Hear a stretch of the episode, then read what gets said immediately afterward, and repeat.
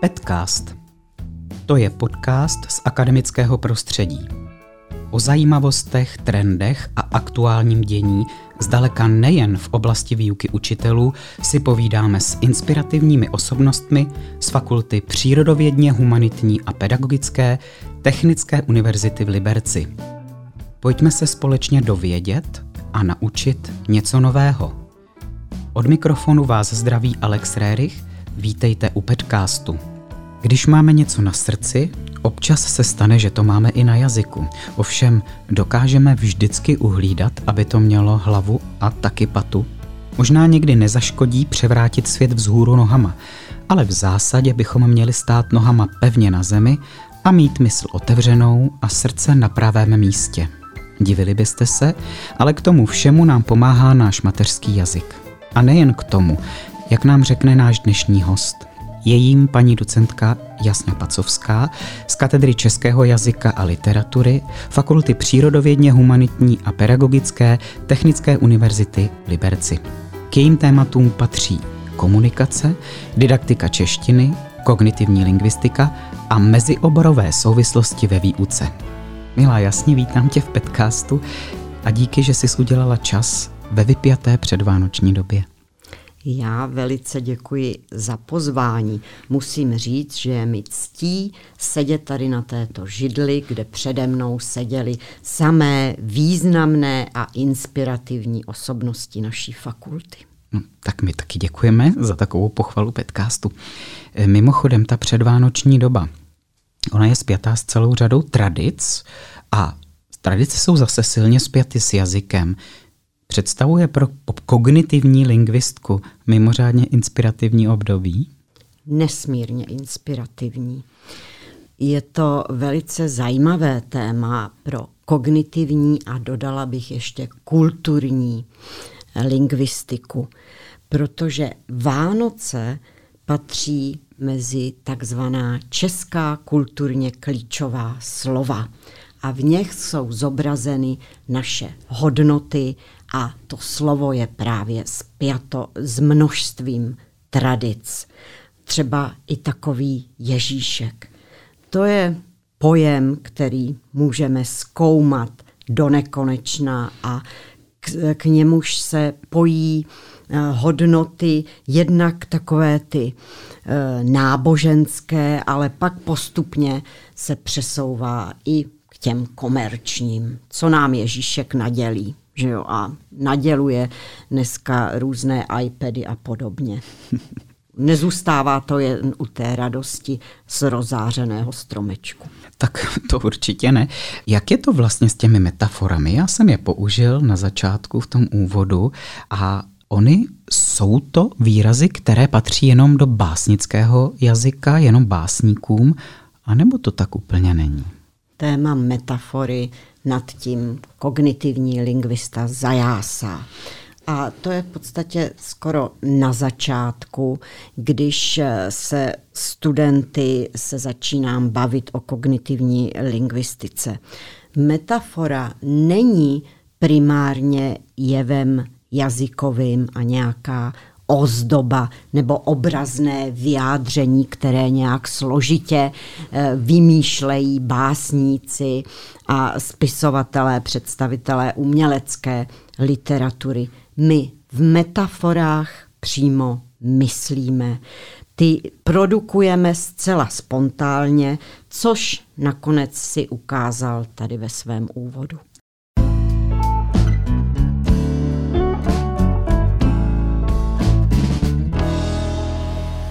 Podcastu se pravidelně podílejí lidi, které nevidíte a neslyšíte, ale bez nichž bychom ho natáčet ani vysílat nemohli. Děkujeme panu děkanovi Janu Pickovi za podporu nápadu na fakultní podcast i cené redakční konzultace. Paní proděkance Zuzaně Pechové za konzultace, organizaci i stálou podporu podcastu. Dlouho se zabýváš kognitivní lingvistikou ale kdybych eh, zůstal u, jenom u jejího názvu, který už tady několikrát zazněl, mohl bych říct, není to další teoretická disciplína, kterou si vědci vymysleli, aby jim nikdo nerozuměl a oni si jaksi mohli bezstarostně bádat? No, trocha teorie tam je, musí to být nějaké podloží, s nějakým paradigmatem se tam pracuje, ale primární je naše lidská zkušenost, je tam i místo pro intuici, pro prožívání jazyka. Čili to poznávání, to nám vyjadřuje, co nám jazyk zprostředkovává, jak reflektujeme svět, co se z něj dovídáme o svých komunikačních partnerech, co se ostatně i z jazyka dovídáme sami o sobě.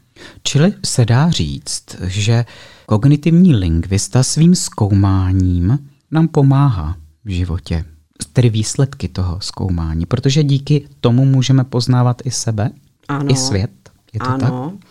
E, my se jazykem nejen dorozumíváme, to znamená, že si předáváme věcné informace, nějaké tedy zkazy, kolik eh, kdo má nakoupit rohlíku a jestli má koupit brambory nebo podobně, nebo že dokážeme studovat odborné texty, ale my prostřednictvím těch poznatků kognitivní lingvistiky pronikáme do textu a do té komunikace, i té běžné, té každodenní hlouběji. My se dostáváme nějak do toho světa za slovy. Takže my, když budeme mluvit o tchýni, si řekneme tady toto slovo, které v našem domácím kontextu je spojeno s takzvaně pejorativními konotecemi, čili hodnotami, tak pak můžeme rozumět různým anekdotám o tchýních. Ale kdybychom zůstali pouze u toho základního slovníkového významu, tak se těm anekdotám moc nezasmějeme, tak vůbec nepochopíme, tu výpověď nebo tu scénu tom filmu S tebou mě baví svět, když taxikář odváží tchýni na nádraží, tak zeď ho prosí, aby tchýni opravdu přivezl včas.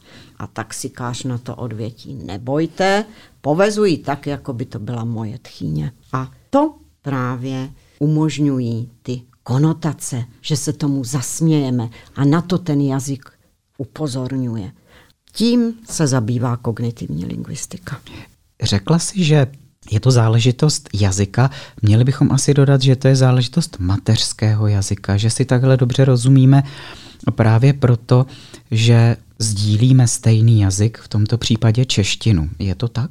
Ano, je to silně vázáno na mateřský jazyk, protože ten mateřský jazyk má v sobě pojmy, které jsou spjaty s našimi životy, s našimi geografickými podmínkami, s naší kulturou a podobně. A velmi často jsou tyto pojmy těžce přeložitelné, téměř nezdělitelné.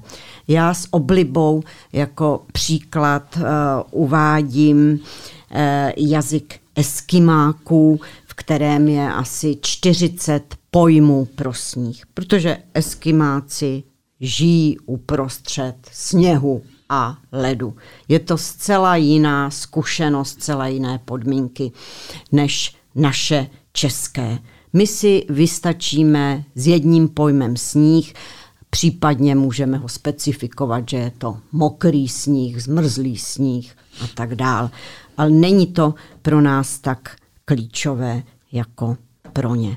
Čili my bychom si tady nerozuměli a nerozuměli bychom a nedokázali bychom přeložit takové pojmy, které jsem si přečetla nebo které se používají v jedné severské literatuře jako syník, kvaník a podobně. To jsou právě pojmy pro specifický let, sníh.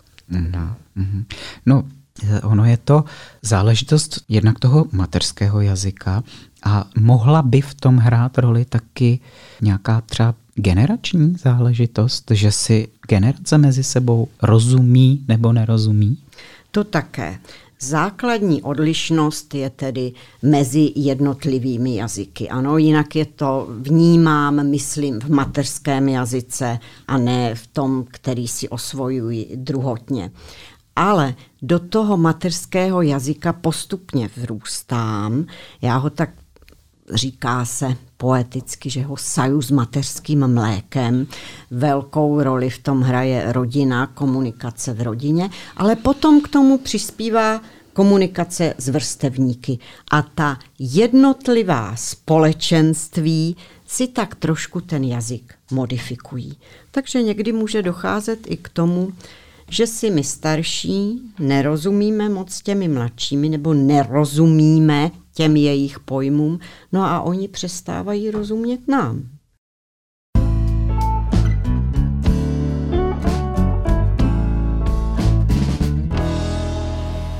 Na podcastu se pravidelně podílejí lidi, které nevidíte a neslyšíte, ale bez nichž bychom ho natáčet ani vysílat nemohli. Děkujeme panu kolegovi Vilému Valkounovi za hudební a zvukovou postprodukci a tajemnici fakulty paní Ivaně Cvrčkové za finanční zprávu podcastu. V kognitivní lingvistice je několik takových základních pojmů, některé z nich už jsme si vysvětlili, jako je třeba základní význam, přenesený význam, denotát, konotát. Ale je tam ještě jeden pojem, který by, myslím, stál za pozornost i vzhledem k tomu, o čem ještě budeme mluvit, a to je stereotyp. Mohla by si nějak vysvětlit, jak s ním zachází kognitivní lingvistika, lingvistika vůbec? Stereotyp je opravdu tedy významným pojmem. Kognitivisté a ještě bych řekla spíše kulturně orientovaní kognitivisté nebo i etnolingvisté, to jsou takové zjednodušeně řečeno větve té kognitivní lingvistiky, stereotypy podrobně zkoumají. Je to pojem, který upozorňuje na typické vlastnosti jevů. Jak jsem uvedla tu tchýni, tak my ji máme spojenou s vlastnostmi hašteřivá, nepřející, zasahující do chodu domácnosti a tak dále. To je jazykový stereotyp, který tak postupně dědíme a my si ho vytváříme ještě daleko dříve, než se s tím jevem setkáme. Já, aniž jsem potkala nějakou tchýni, tak už dopředu nějak jsem z toho jazyka a z té komunikace nasála že to bude nějaká asi divná ženská pravděpodobně. A přitom třeba ta moje tchýně vůbec taková být nemusela. A tak je to se řadou pojmů.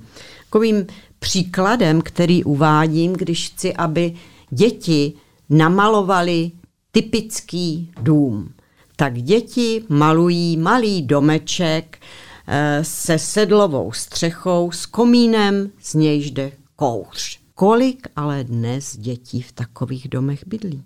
Ale je to ta tradice, takhle si to předáváme. Takže to by byl asi stereotyp. Pak bych mohla uvádět řadu vlastností tohoto pojmu, jakože má silně ekonomizující funkci a tak dále.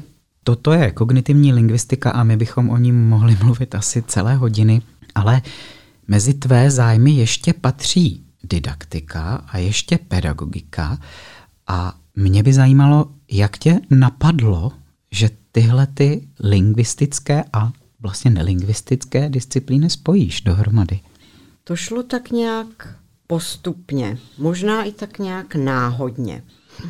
Já jsem byla kdysi, už je to hodně dávno, tak před 20 lety, možná ještě i víc, pověřena, abych učila didaktiku češtiny. Takže jsem si něco začala k tomu studovat, začala jsem si i to zkoušet paralelně s vysokou školou na základní škole a začala jsem pozorovat ten jazyk dětí. No a v tom jsem začala hledat průsečíky, tak nějak, ale samovolně, nebylo to cílené mezi psychologií, pedagogikou a tou lingvistikou. Psychologie se zabývá Jedním tedy velkým tématem jsou kognitivní procesy, kde je taky významným tématem i vývoj řeči, vývoj i dětské řeči. pedagogika se zabývá výchovou a vzděláváním. Já bych si dovolila i tu výchovu poměrně dost exponovat. Nesouhlasím s tím, že výchova je záležitost čistě rodiny. Vychovávat by měl i učitel, ano, svojí osobností, svým příkladem, volbou textů, s kterými se žáky pracuje a tak dál. No a tak teda to učení, ten vývoj té dětské řeči a to, že ta kognitivní lingvistika odhaluje nějak té hlubčí významy slov. To se tak samo nějak propojilo. Čili propojení mm, jazyka s myslí, s lidskou duší. A tady narážím na to, že tvá monografie, jedna z nich se jmenuje K hlubinám Študákovi duše. Tenhle ten poetický název v ní asi není náhodou. Určitě není náhodou a je to aluze na Žákovu prózu Cesta k hlubinám Študákovi duše, která si myslím, že Čechům docela přirostla k srdci a že i mladší generace se jí ještě pořád dnes dokáží zasmát, zejména tedy té její filmy, filmové podobě. No a jak tedy žák odhaluje ty nejrůznější duše žáků a kantorů, tak já jsem se taky pokusila o takový malý exkurs. Vedla jsem se studenty rozhovory, jak si učitele představují a také s jakými učiteli se setkali. A někdy jsem po nich i chtěla, aby se pokusili odhalit takový nějaký stereotyp českého učitele.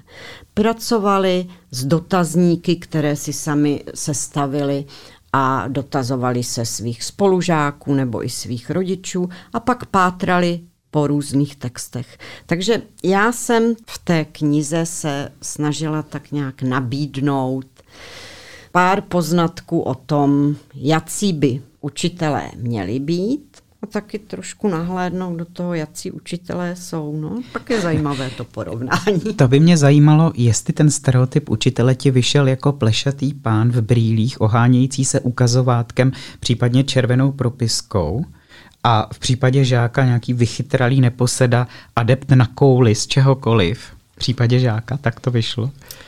E, trošku to tam někdy ještě je, ale spíš, že e, tak nějak eh, ti probandi nebo respondenti těch výzkumů se snaží pátrat po těch starších historických textech, ale sami už to tak nevidí. Někde mi uvádějí, že učitelka, třeba je ta s tím drdůlkem v těch bačkorách a v tom šedém plášti, ale e, taková ta šedivá myška, anebo zase taková ta trošku hysterická, která mluví s tím zvýšeným hlasem a podobně, ale pak se ukazuje, že je to právě ta tradice, která se do toho promítá, že sami se už moc takovými nesetkávají.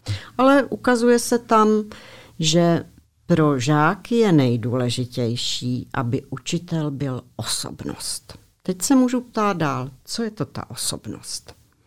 Tak osobnost je, když půjdeme po významu toho slova, člověk sám o sobě, že jo? nějak osobitý, svůj. No a konkrétně pro ty studenty takový nejhodnotnější učitel a učitel osobnost je ten, který pečuje o žáky, který se zajímá hlavně o vztahy. Až na dalším místě je erudice učitele a pak ty metody, jaké používá. A na tom se tedy dost všichni, kterých jsem se tázala, nebo i sami, co si zprostředkovaně dělali dotazníky, shodli. Mm-hmm. A ono to bude mít asi trošku co dočinění s posunem od sdělování ke sdílení, který máš v té knize velmi rozpracovaný, od poslouchání k naslouchání. Souvisí to s tím? Určitě. Právě akcent tady na ten posun od uh, dorozumění k porozumění, čili od přenosu věcných informací, k hledání hlubších významů, k nějaké empatii, k naslouchání komunikačnímu partnerovi, to je to klíčové, k čemuž může vzí, vést třeba kognitivní přístup k dialogu. A to je i to, co si myslím, že by měl aplikovat učitel ve výuce. Hmm. A potom i žáci od těch nejmenších, od těch prvňáčků, kteří to ještě tak nedokáží pojmenovat, potom oni touží. Hmm. Aby se učitel o ně zajímal, aby se jim snažil porozumět.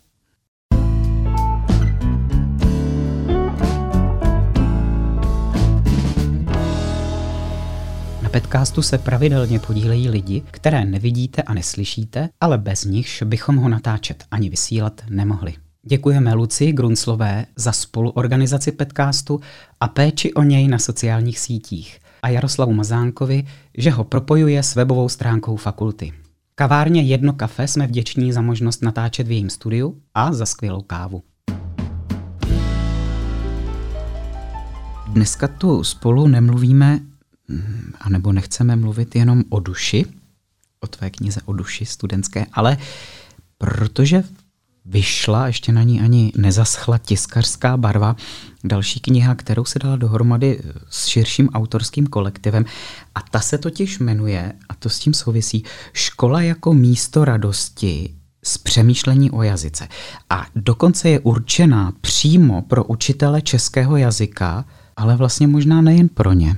Myslím si, že ambicí našeho autorského kolektivu bylo, aby primárně oslovila učitele tedy, nejen učitele češtiny, ty učitele stávající, ale i budoucí, tedy studenty, ale myslíme si, nebo byli bychom tedy rádi a my bychom prožívali tu radost, kdyby se do ní začetli i ti, kteří třeba mají potřebu se nad jazykem jen tak zamyslet a kteří si uvědomují, že eh, ten jazyk nám může přinášet něco daleko víc než nějaké právě to běžné dorozumění.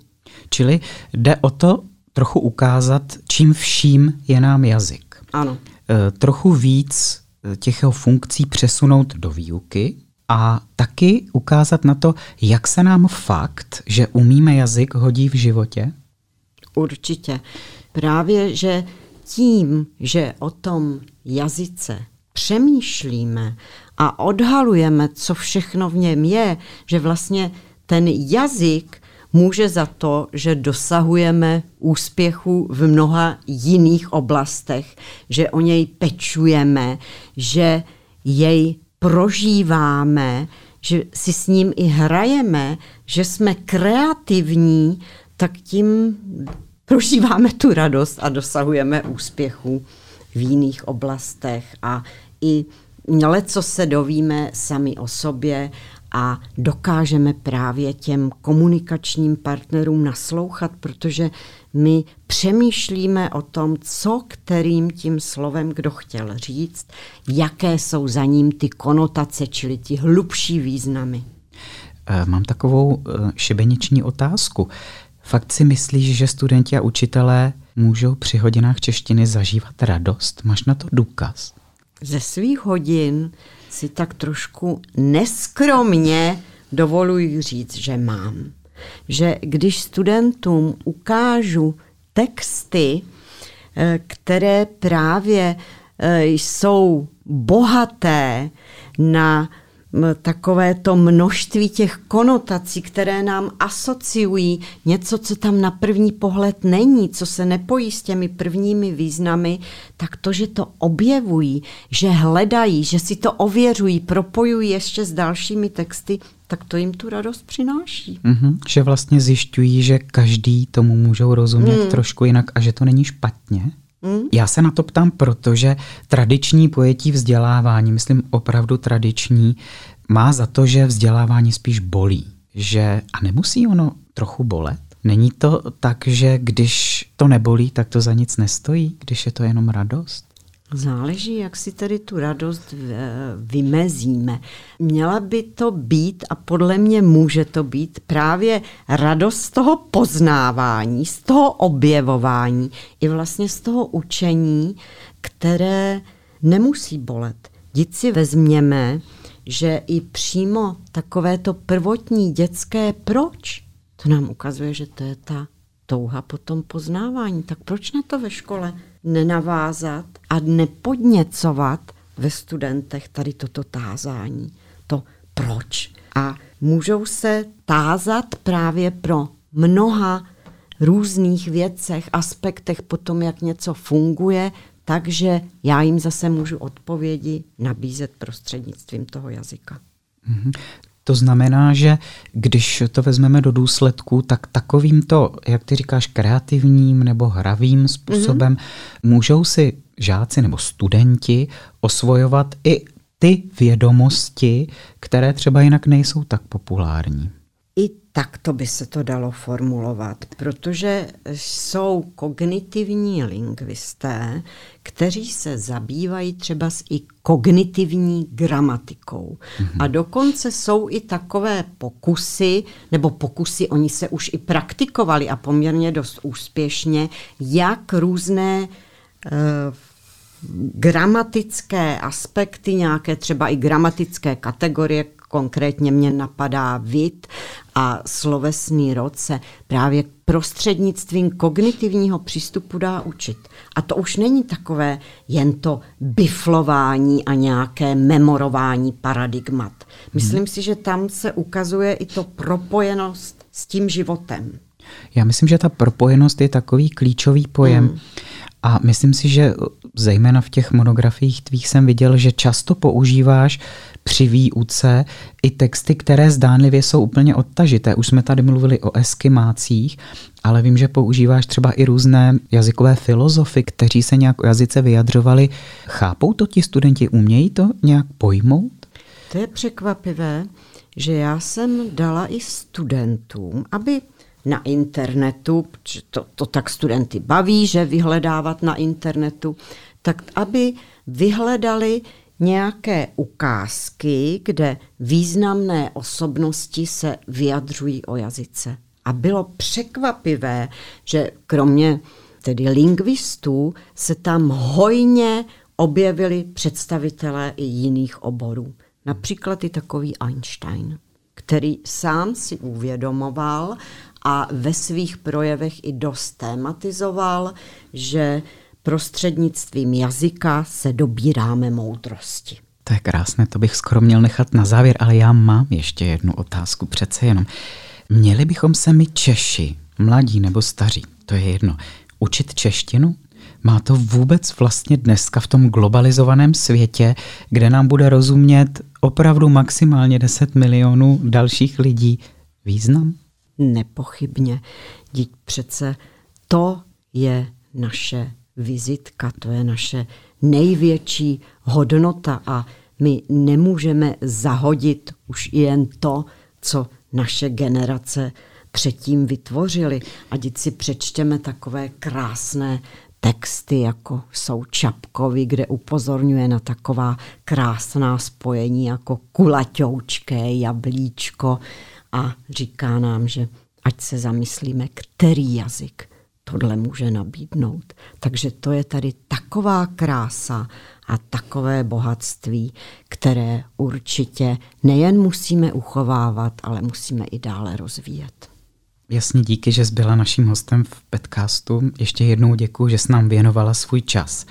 Já bych ti přál, aby ti do cesty přicházelo hodně studentů, kteří budou cítit, že jazyk je život a budou chtít o životě a tím pádem i o jazyce co nejvíc vědět.